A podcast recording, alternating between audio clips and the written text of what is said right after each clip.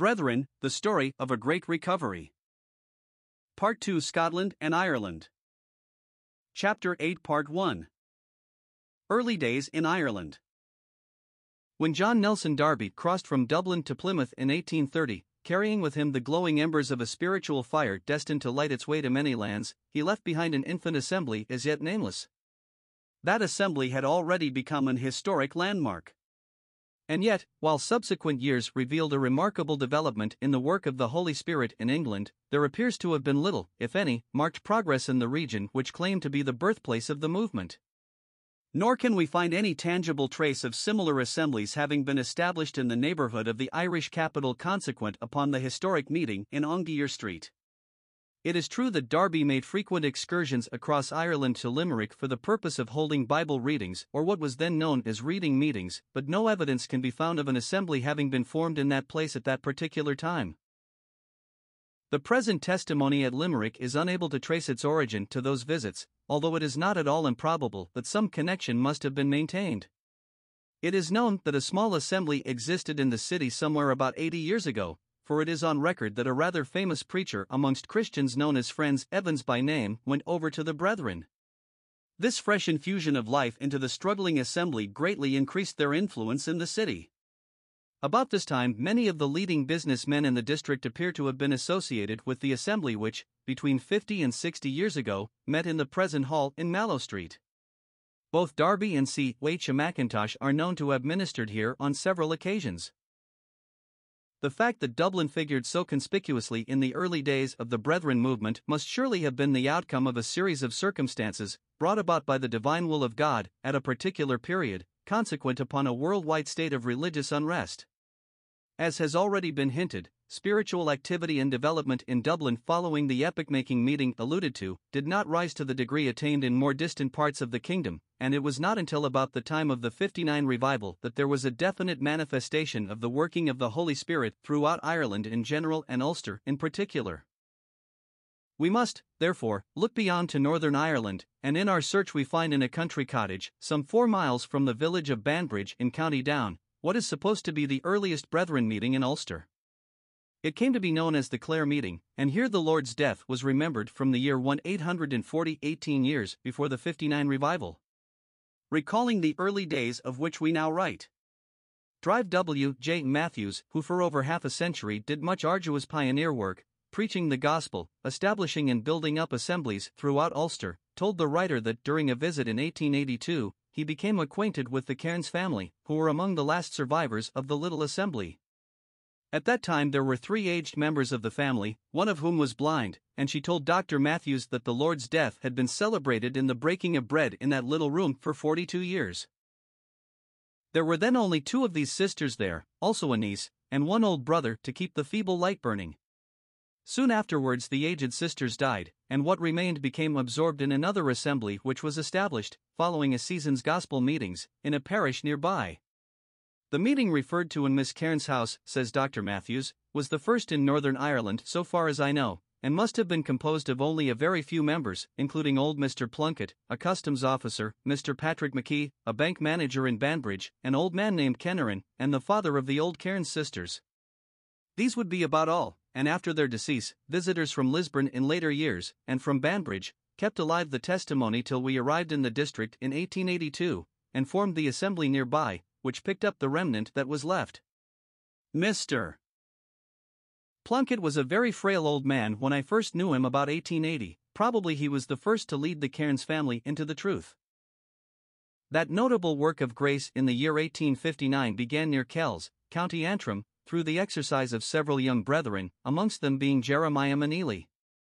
The movement spread far and wide, one of the first districts to be reached being near the town of Randalstown, County Antrim, where many were saved through the ministry of the renowned C. H. Mackintosh and a brother called Moore.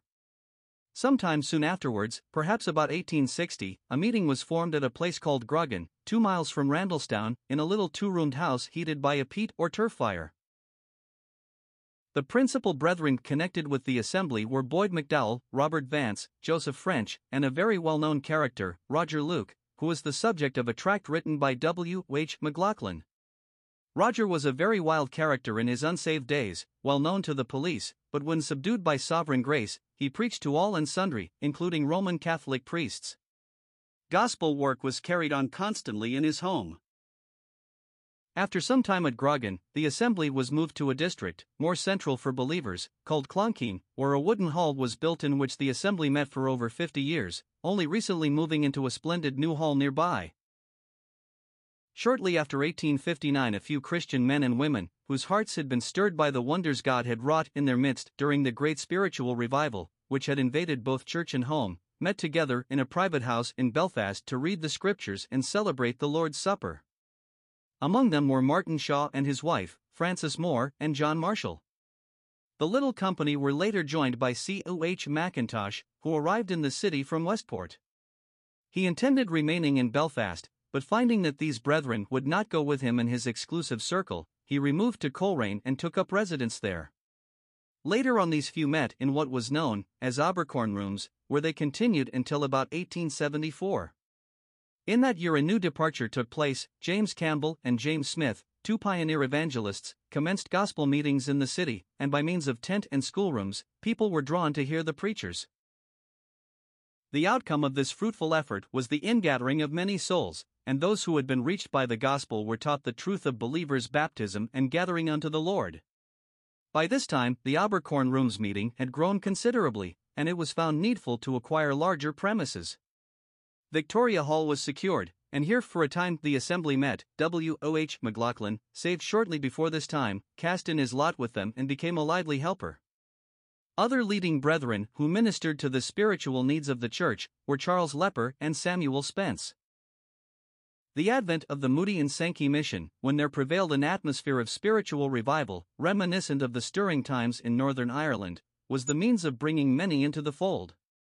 From that time there was a steady increase, and as the work among old and young developed on every hand, it became essential that another place large enough adequately to accommodate a thriving assembly should be sought out. This was done, and a building in May Street, known as the Music Hall, was purchased and suitably adapted. The name was changed to Victoria Memorial Hall. At the close of the Great War, there were just under 200 in fellowship. At the present time, there are twice that number on the assembly roll. It is of interest to mention that Mr. A. Hamilton, who is still in fellowship, has been actively associated with this assembly since 1878, when the little company of believers met in the Victoria Street Hall. In the early days, he gathered together the children of the district into Old King Street Hall, and formed the first Sunday school amongst brethren in Belfast. About the time of which we write, another assembly commenced in Queen Street, Belfast. Relative to this meeting, there is rather an interesting case respecting our E. M. Henry, M.A., a well known clergyman belonging to the strict Orthodox Church of the Covenanters. He was then moderator of the Covenanters. The year he resigned his church, he called the clergy and elders together and told them he had been reading his Bible in Hebrew and Greek for years, but failed to find anything in Scripture to warrant the baptizing of infants. This unexpected declaration of Scripture truth was like a bomb dropped in their midst. There was a long silence. The first to jump up was John G. McVicker of Cullybackey, a fellow clergyman. What nonsense, Henry, he cried, doesn't Jesus say, Suffer little children to come unto me? Yes, Mr. McVicker, was the reply, but if you substitute baptism for the Lord, you can make anything you like out of the scriptures. A thousand commands to bring children to Christ is not one to baptize them. He was then asked when he would preach his farewell sermon to his church. Nor must he mention baptism in doing so.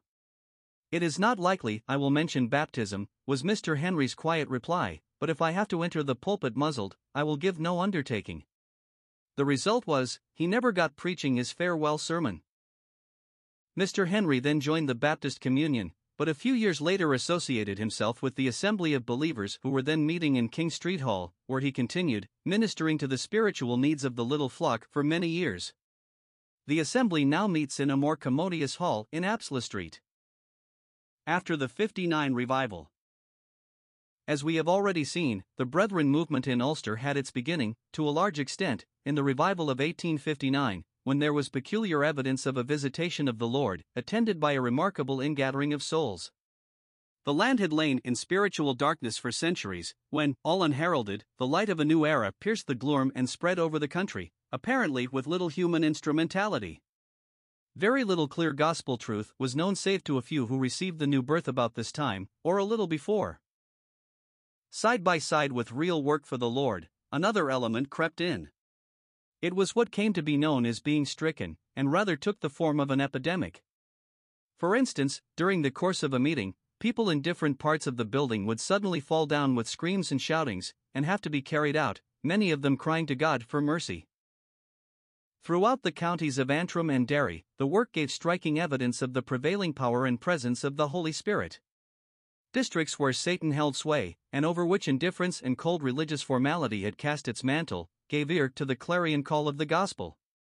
It is well worthy of notice, says a writer of that time, that in many cases, the work of conviction was carried on without reference to any special agency in the shape of ministry. In the field, by the wayside, in the home, souls were stricken in a moment, and led to cry, in excessive anguish, for mercy. Convicted souls were led to see the fullness, the extent, the efficacy, the infinite preciousness of the sacrifice of the cross. Another notable feature of this remarkable revival may be observed. In almost every locality, the Lord seemed to lay hold of some notorious character as if he would have a signal monument of grace to hold up to the view of the enemy.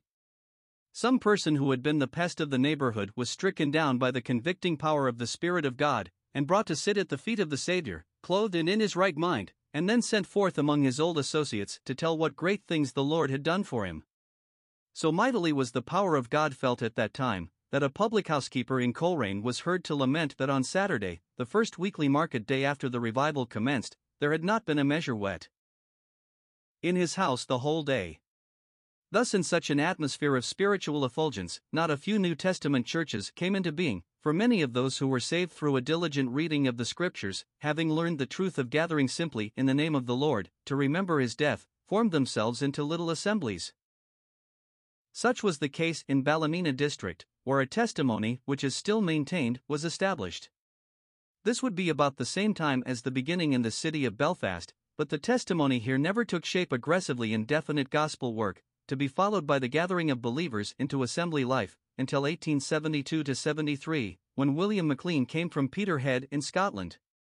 He was the first evangelist to live with the people in their homes, going out daily to visit and minister to them by their firesides. This homely form of pioneer work was continued as the warm hearted Scotsman, with soul on fire, journeyed from place to place, preaching and scattering the good seed in cottage, or hale, or by the wayside, wherever opportunity came his way. Still, the district of Ballymena had not altogether been neglected, for, in a measure, the long grass had been trodden down by such men as Jeremiah Meneely and John G. McVicker. The latter, whom we recently found in warm debate with his friend Mr. Henry, over the vexed question of infant baptism, had continued his ministerial duties in the Church of the Covenanters at Cullybackey until his conversion, which came about in a remarkable way. He was preaching from the pulpit of his church one day, when suddenly the light of the gospel broke in upon him. The congregation saw the change at once and thought their minister had taken leave of his senses. It was a mercy I did not wreck the pulpit, he afterwards said. But John was saved, and the countryside soon realized it. He gave up his church and moved into Ballymena, where he joined the few already gathered there, and went round the countryside preaching. A large hall was built, and Mr. McVicker took his place amongst a goodly number of Christians who gathered there to remember the Lord. The ministry of John McVicker was of an order that was appreciated all over the country. After many years in Ballymena, he moved to London to a wider field of usefulness, and it was there that we first introduced him to the reader in an earlier chapter. As the assembly at Ballymena grew, little companies branched off to meet in like manner in different places. Thus, we still find a testimony at the village of Kells, four miles distant, and another at Ahoghill.